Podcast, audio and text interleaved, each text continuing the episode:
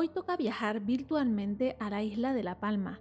Nos sumergiremos en el Parque Nacional de la Caltera de Taburiente. Hablaremos de su espectacularidad, así de como su fauna y flora. Y, como no, de algunas historias y leyendas más interesantes de la isla bonita. Así que preparen las roscas, cotufas, millitos o floritas, porque comenzamos.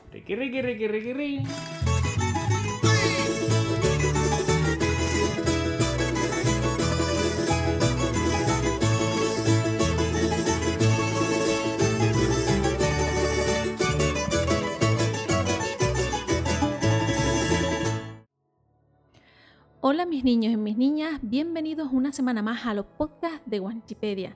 Les recordamos que pueden escuchar este y los anteriores podcasts en las principales plataformas de difusión como Spotify, Evox, YouTube y Anchor. Y en esta temporada disponibles en Facebook e Instagram. ¿Nos acompañas?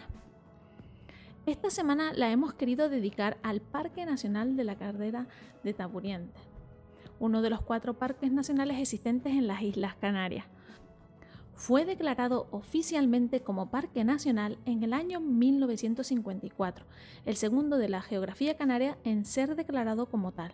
Asimismo, desde el año 2002 es Reserva Mundial de la Biosfera, conjuntamente con toda la isla por ser una área de sensibilidad ecológica. La espectacularidad de este parque se debe a su enorme caldera o cráter de unos 10 kilómetros de perímetro, en lo más alto de su cumbre se encuentra el Roque de los Muchachos, situado a 2.426 metros de altura, la segunda formación más alta de las Islas Canarias. Un parque nacional que destaca por su paisaje majestuoso y único, construido por numerosas erupciones volcánicas, rodeado de pinar y mucha, mucha agua. Podemos encontrar numerosos manantiales y cascadas como por ejemplo el Salto de la Fondada. En cuanto a las especies vegetales, el pino canario es la estrella del lugar símbolo vegetal de la isla, pudiendo encontrarlo incluso a 2.400 metros de altura, en el propio Roque de los Muchachos. Como sucedía en el Parque Nacional de Garajonae, las aves representan una buena parte de su fauna, como por ejemplo la paloma rabiche, el mirlo o el cuervo, pero sin duda el símbolo animal de la isla de La Palma es la graja, un ave que abunda en las zonas rocosas y montañosas de la isla y que en el pasado llegó a vivir en otras islas del archipiélago canario, como por ejemplo la isla de La Gomera y Tenerife, actualmente extinguidos. Uno de los senderos estrellas de la isla de La Palma es el sendero por la caldera de Taburiente, a través de él podemos recorrer el Barranco de las Angustias y visitar lugares tan interesantes como la Cascada de Colores, una maravilla de la naturaleza que nos permite disfrutar de una cascada en la que su agua adquiere colores ocres, verdes y amarillos por la presencia de minerales de hierro en su terreno. Asimismo, podemos pararnos a refrescarnos en la playa de Taburiente, un riachuelo que corre barranco abajo desde la caldera, llegando a un lugar en donde cualquier senderista disfruta del frescor de la zona. En el propio Parque Nacional podemos encontrar el Observatorio del Roque de los Muchachos, un centro de investigación perteneciente al Instituto de Astrofísica de Canarias, en el que se encuentra un gran número de telescopios claves en la observación de las estrellas. Entre los telescopios que podemos encontrar en el Observatorio del Roque de los Muchachos destaca el telescopio Liverpool, el telescopio robótico más grande y avanzado del mundo, un ojo de 2 metros de altura que permite investigar el universo y captar fenómenos astronómicos variables como agujeros negros, supernovas, etc. Como es habitual en Wikipedia, esta semana les contaremos algunas historias y leyendas de la isla de La Palma, pero para ir abriendo boca, en el podcast de hoy hablaremos de la leyenda palmera de la pared de Roberto.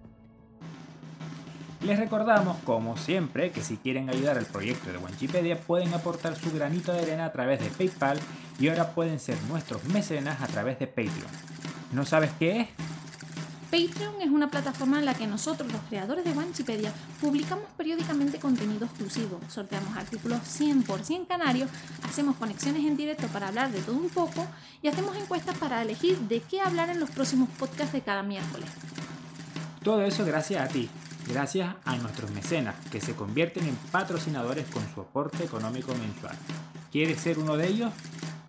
Anímate, por muy poco dinero ayudarás muchísimo al proyecto canario que tanta falta hace en estos momentos. Hace muchos años, entre los pueblos de Garafía y Santa Cruz, existía una pared construida con rocas que incomunicaba a ambos pueblos.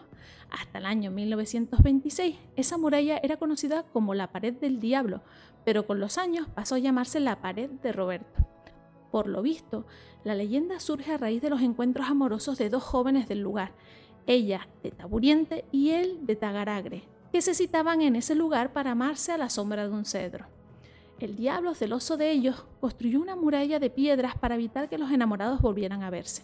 Cuando el joven volvió al lugar y encontró la muralla, intentó escalarla sin éxito. Desesperado gritó, Va el alma por pasar, a lo que se escuchó el sonido del viento. Entonces volvió a gritar, Va el alma y el cuerpo por pasar. Y comenzaron a surgir llamaradas de la pared, y el cedro se desplomó abriendo una grieta en el suelo. Desde lo más profundo del infierno salieron unos seres que lo arrastraron hacia el precipicio. Nunca más se supo del joven, pero no así de la joven, la cual apareció muerta cerca de la muralla. Sus restos fueron enterrados próximos al roque de los muchachos, donde en la actualidad crecen las flores típicas de esas cumbres, la violeta de la palma, una planta muy parecida a la violeta del Teide, que florece en las zonas montañosas que rodean la caldera de Taburiente. Asimismo, en la actualidad la pared presenta un hueco en forma de V, por lo que se puede pasar a través de él, y junto a este muro se ha visto crecer pequeños retoños de cedro. Esto es todo por hoy en nuestro podcast de Wanchipedia. Hasta el próximo podcast y nos vemos el domingo en los directos de Wanchipedia en Twitch. Besitos mis niños.